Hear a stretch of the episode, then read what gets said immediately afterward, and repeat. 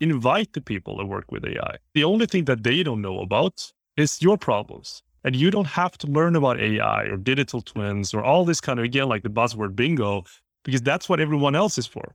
Just make it easy for anyone else to come into your reality, define your reality, and help them as much as you can.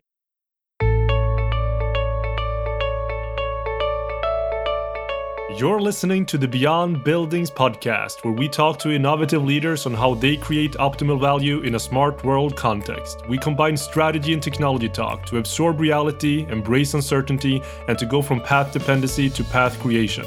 It's smart cities, it's smart buildings, it's data strategies, it's construction, real estate, and Industry 4.0. And most of all, it's smart people. And remember, it's the data that you don't have that will change your life with your host, the future shaper, the ecosystem architect, Nicholas Waern. Welcome to the first session here on day four of Smart Buildings Connect. Uh, in this session, we're going to be talking a little bit about how we create smart buildings and the importance of all the different stakeholders within the industry to really make this vision happen. I'm joined by two very, very special guests today. First, Bryce Anderson, all the way from Australia, based in Melbourne, Bryce is an independent building management system consultant. He provides BMS specialist consulting services via his company Lifecycle Controls and also provides technical training to BMS companies. You can find him on YouTube. He's got some really interesting videos there, kind of spreading knowledge about the basics that really keep our buildings running effectively. My second guest is Nicholas Waern. Nicholas is a digital twin evangelist, and he's got a great grin at me right now because I'm struggling with his name every time, but I hope I got, I got it right for you, Nicholas. He's a strategy and innovation expert as well, helping leaders really succeed in the age of AI or artificial intelligence.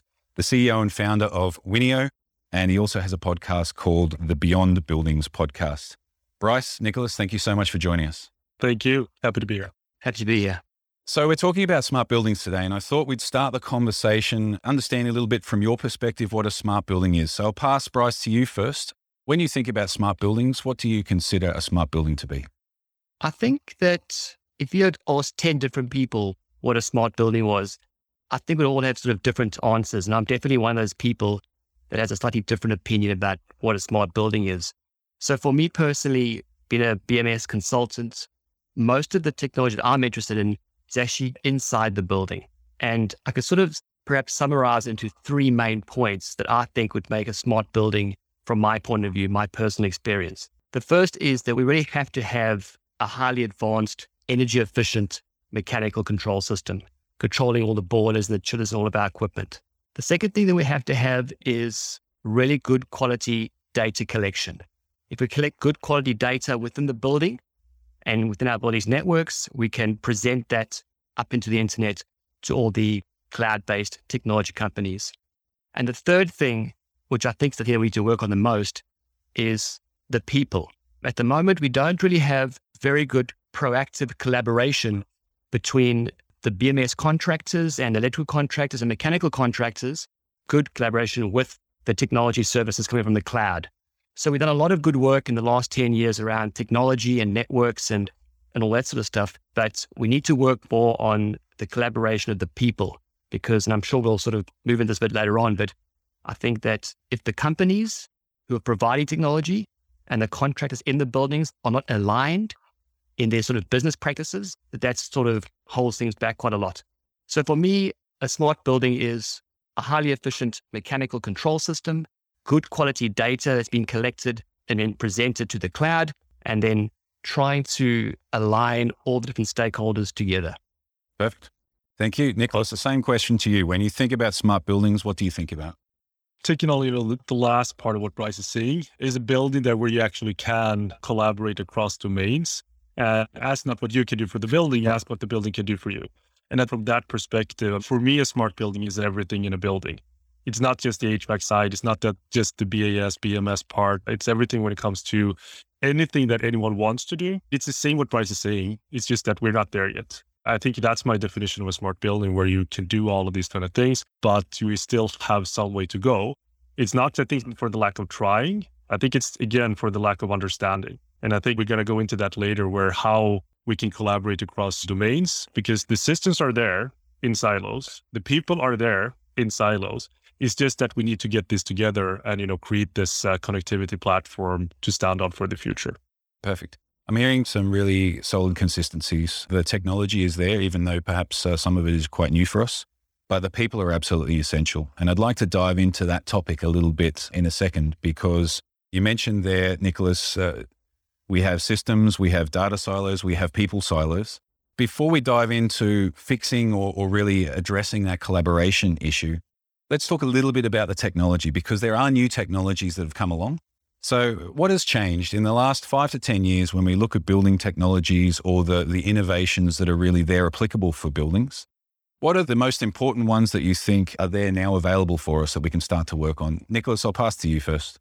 You look at the building automation industry, I would say I love BACnet because I see that here in Sweden, we don't use it that much. And I can see the difference between UK, the US, and all other parts of the world where BACnet is actually used, where you can get in, get data out. And so I think like BACnet IP or BACnet Secure Connect and just having this foundation where you can you know, bring out data and then add the data with taxonomies, ontologies. So I think that sort of covers part of the question. I think the advent of utilizing taxonomies, ontologies in tandem with getting data out of buildings. I think that provides easy access, or hopefully at least, of getting data out, but actually providing meaning to it in a standardized way. So I think that from a building automation perspective has been extremely important and will continue to be important as well when you're trying to marry the data strategy with the AI strategy. But there's also a lot of technologies outside the building automation realm in terms of virtual reality, augmented reality, for instance, and you know, taking BIM and building information models and these kind of things from the construction side in order to collaborate around the shared reality. And I think that's sort of where we're not there yet and utilize other super buzzworthy technologies like digital twins to solve the problems that we've had forever. And I think we need to think more about the other technologies that not necessarily about, you know, the nitty gritty technology stuff or BAS, BMS side of things, but actually again, how we can collaborate together on a shared reality. Perfect. I'd like to dive into that a little bit uh, in depth as well and take it in two pieces. Bryce, a question for you. You know, you work as an independent consultant, you design buildings, you support customers to do that. How important is standardization around data and around uh, integration like BACnet for you when you're designing a building?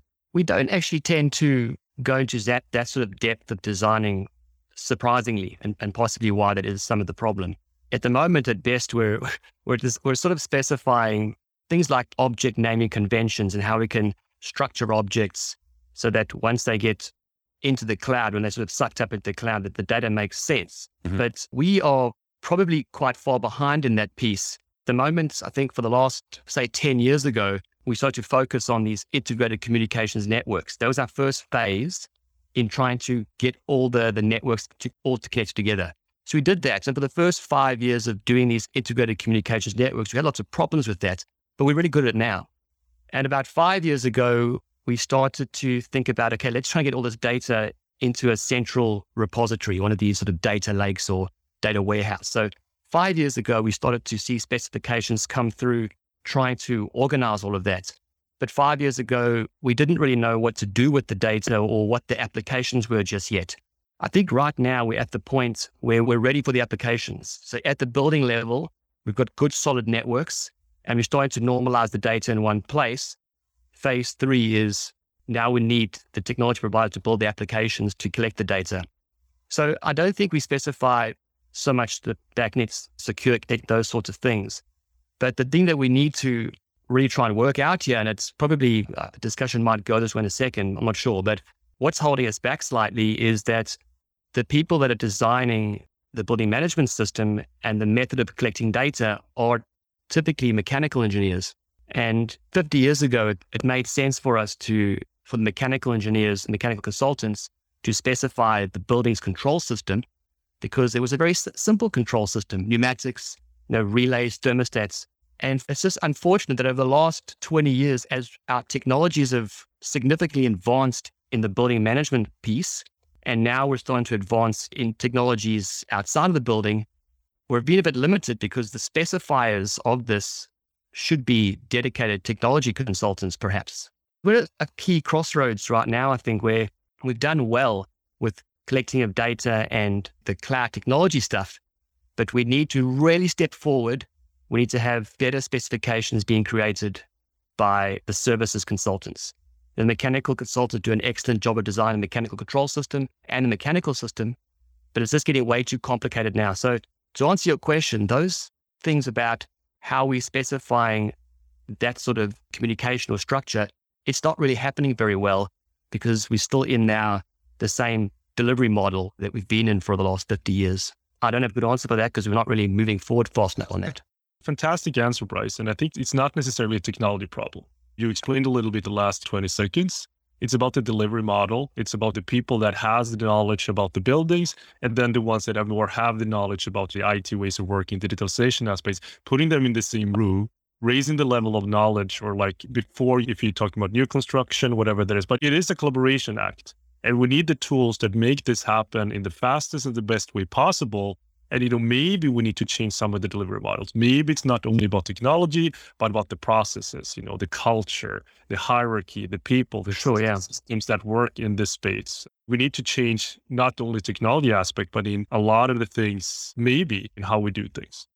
I'd almost go as far as to say that I feel that the effectiveness of the next wave of technology is dependent on changing how we build buildings it's bottlenecking the potential of what we could do because we're still building the same way we built the last hundred years, but everything's changed now.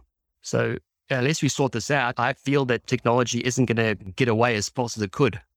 I'd like to continue on this line of discussion because when we talk about changing the way we deliver buildings, uh, there's been a discussion and a continuing discussion in our industry around different processes like the BIM process and then what it can mm. enable us through that planning and then through the delivery phase linking that to technologies which we start to see in practice more, like digital twins and Nicholas, a space where you work uh, quite extensively. We're starting to see this happen. We're starting to see it work. How do we get there on a broad scale from our industry? How do we fix this collaboration process? How do we get more people on the page with the right knowledge at the right space so that we can get ourselves to that point in the future? Nicholas, I'll address that to you first. I'll take a concrete example. We're leading an innovation project here in Sweden. We want to connect the real estate side with the district heating side with the energy producers to bring full transparency into the whole system, right? And to do that with AI driven methods, optimize the whole thing before it even happens, all these kind of things when we had the pre-session with Bryce, I thought it was interesting because I said something, you know, maybe we could work on this together or you can help me out. Or, you know, I need your input because you're like the BMS guru and we have some Siemens uh, hardware in there as well. he said, no, I can't leave. I can't leave Australia for the next 12 months. And I said, well, you don't have to, right? You don't have to do that because we're taking, you know, the drawings, turn that into BIM files, 3D files. So I showed Bryce, you know, in the conversation, oh, here it is, here are the radiators, here's, you know, the cabinet, these are like the BMS control systems, all these kind of things. And I think if we have that mentality, even photogrammetry or, you know, photographs or whatever, but the mindset that we capture reality in whatever shape, form, or whatever that is, and then innovate with the world, bring leading expert like Bryce or someone else think about it from that perspective, not being limited to the local control people. Maybe they're fantastic, but maybe they're just Siemens people or Schneider people or some other people that they're forced to use. Right now, with COVID, we have an obligation to use more modern tools to get the jobs done, not necessarily you know, thinking about taxonomies and ontologies, but also how we collaborate. And I think that doesn't have to be virtual reality or BIM or whatever that is. It's just like, I think it's the mindset that we can get people to help us innovate with the reality that we have. We just need to describe it. And then how to describe it, there are different levels of description. I could show people here the digital twins of gas turbine power plants where you can enter in virtual reality where people, the CEO, the mechanical engineers, the electrical, the ones with the skills of that gas turbine catering to the skill shortage gap, they can go in in VR, which they've done, say this is wrong. This should be here. This is how this fits together. If this thing breaks over here that's going to show over here which is something that is impossible right now for systems to understand because everything is disconnected. Invite to innovate i think that's yeah. sort of what i feel. We need to change that and that is more of mindset than anything else. And then finding the right tools and technology to get the job done but it doesn't have to be 60 digital twins buzzword bingo but I think we have to start with that uh, mentality. I think that that's a really interesting challenge that we're tackling across all of our working life. Right now, we're having a conversation, and Nicholas, you're in Sweden, Bryce, you're in Australia, I'm sitting in Switzerland. This is our normal life now. We're collaborating across the globe. Bryce, you spend a lot of time training and passing on knowledge to engineers and consultants in your industry. When you hear Nicholas's discussion about how we need to get more people in the room or we need to get ensure that the right skills are in the room and we can leverage experts across the globe, how do you see that from your perspective to bring in that extra knowledge or that specific knowledge that we're going to need to bridge the gap for new technologies, but also making sure we retain the more classic or traditional knowledge that is absolutely still required, like mechanical hmm. engineering, like designing good hydronic systems, like designing good mechanic systems? I don't think that in the first instance, training is the challenge. I don't think. Nicholas and I were previously talking, and he described what he just described now, where you would, as a consultant, I could walk into a plant room virtually, right? And I could walk through it, and we could all walk together, the three of us, and discuss problems in real building. I said to him, It's not possible. Uh, and the thing is that before we get to training people and that, the problem is that the contractors on site who are building these new construction projects, they have milestones to meet. They've got deliverable dates to meet. Very difficult to meet those dates. And I think when Nicholas first told me, when he, he challenged me on this and said he doesn't accept that, and it's about a mindset thing, I started to sort of think a bit further than that. I thought, well, maybe it is a mindset thing. Maybe if we did actually start to get all the dates and the structure in place during the project and, and start building some of this digital twin stuff, maybe that would work. It's just that the construction model isn't aligned, it's not geared up to provide complex technology. So if the head contractors are rushing to achieve a handover date, that's where their focus is. And they're good at doing that. Head contractors can build buildings very quickly and, and meet almost impossible timelines. They can do these things. But right now, it is extremely difficult to build the building in its current form on time. How do we add a complete massive layer of technology stuff, which is very um, interesting and provides good value? But so, how do we actually get that done in the same time frame? That is the problem. It's not the training, I don't think. I think that individually, all these companies know how to do these things. Mm. If we had unlimited time on any project, we could build the dream solution with everything if we had the time. The people have the skill sets and the companies have the products, but we need somebody to make a decision to say, okay, on this job, we're going to build it slightly differently. The success of a project needs to change. Right now, we measure the success of a project at the end that we have air conditioning and the lifts are working and the fire systems are working. But those technology things, they're not high on the priority list of the head contractors that are rushing towards deadline. So yeah, once you get that sort of right, the training can feed into it afterwards, but the training is probably an easy thing. No, I understand. And, and I think that brings us back to that conversation about mindsets and the delivery mode. Because if we try to use new technologies in the same process that we've been doing for hundreds of years, then, like you mentioned, Bryce, there's a bottleneck here that really curtails the ability for that technology to add its complete value. So we need to change that mindset a little bit as well to really take full advantage of some of these technologies because we do see it happen. And at the moment, it's one or two or, or lighthouse projects. We see, I was talking to a colleague about a project in Austria where you know, they really integrated 3D scanning as a core part of this milestone piece that also helped them build a digital twin, which they now use for the operation phase, that they now know, find building operation and maintenance uh, benefits from doing that effort through the process, but it's a mindset and you need everyone to be on board. You can't put it over the top. In a second, we're going to jump into what's driving us as an industry to really take this. But I thought, Nicholas, I'll give you a chance to quickly respond. How do you see this chance for us as an industry to change that mindset? I sort of understand a little bit why Bryce get one to training, but what I'm talking more about is again like raising the level of information needed before we start building buildings and having the same approach when it comes to new construction as well as existing buildings and get everyone on the same page and collaborate through more modern tools. And this is not fantasy. I mean, this is being done working with them or BIM 360 these kind of tools. And it's just adding the IoT stuff afterwards and making this come to life forever, right? So you got to a living asset registry where you have a full representation of that building that is continuously updated over time that we know make it so much more valuable for owners because it's going to increase net operating profit. And for the ones building this, they're going to do it much, much faster and better, which we incur a high premium with less risk. So we get away from actually the mindset of what Bryce is discussing as in if we had a lot of time, if we have a lot of these kind of things, because you can actually do exactly the same things that we're doing right now for a better price, much, much faster just approaching it a little bit differently. To answer your question, will this come from the existing giants, you know, the construction companies where I'm talking to the CEOs, the leading companies? Maybe. I wish that was so, right? But they're not necessarily there when it comes to the culture, the processes, and it's like this gigantic titanic ocean something. I don't want them to hit an iceberg that is going to consist of AI and digital twins.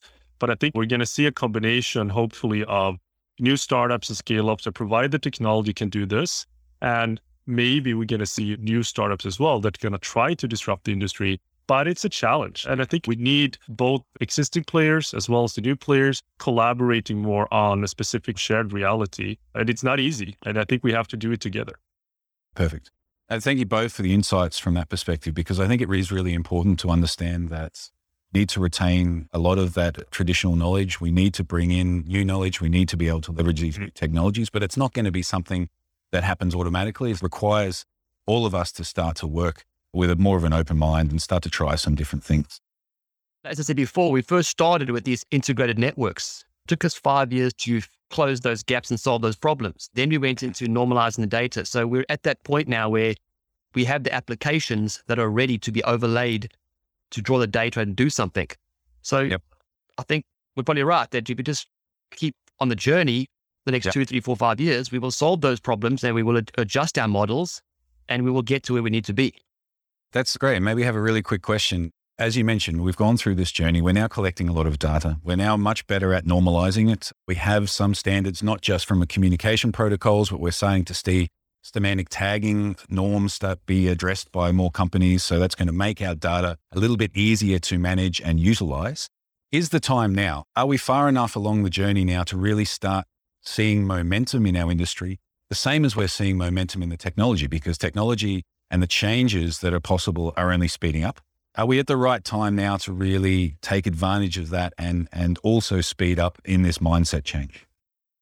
It's a simple example, which would I think would make a change immediately, is if we we said to the head contractors, build the building, do what you're good at, and then we have practical completion, we draw a line in the sand, and we sign off and we pay them, and then there's phase two, where we now implement all the technologies. That immediately would change things immediately because right now we're trying to get the head contractor to also deliver the technology sort of under the umbrella of their scope.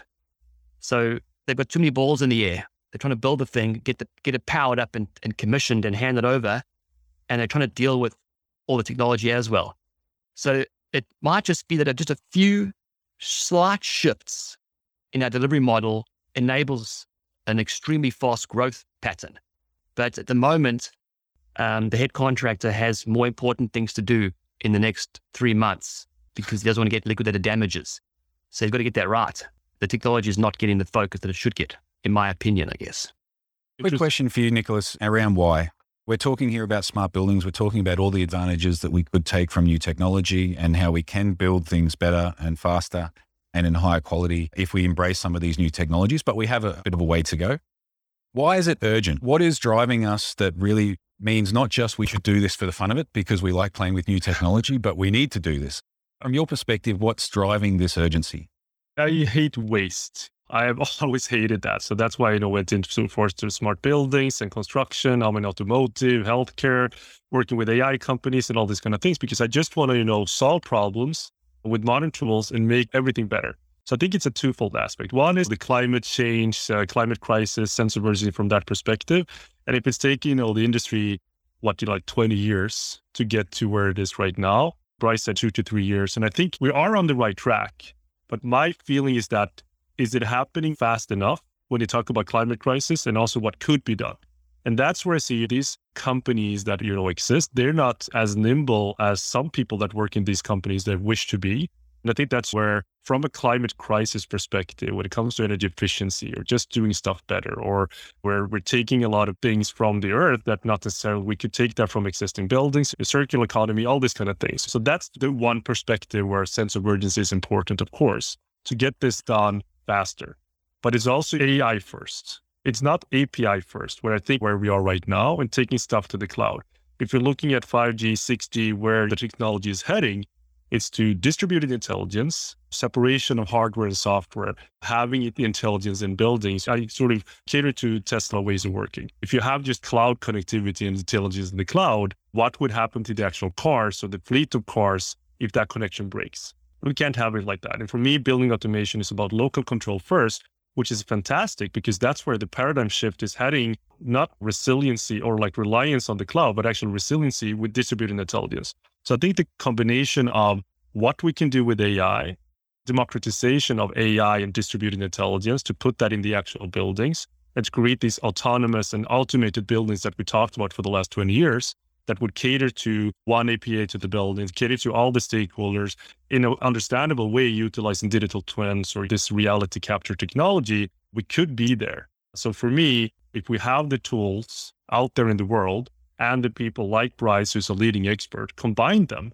create copy paste solutions that can be transferred to any kind of building in a standardized way and just tweak them a little bit.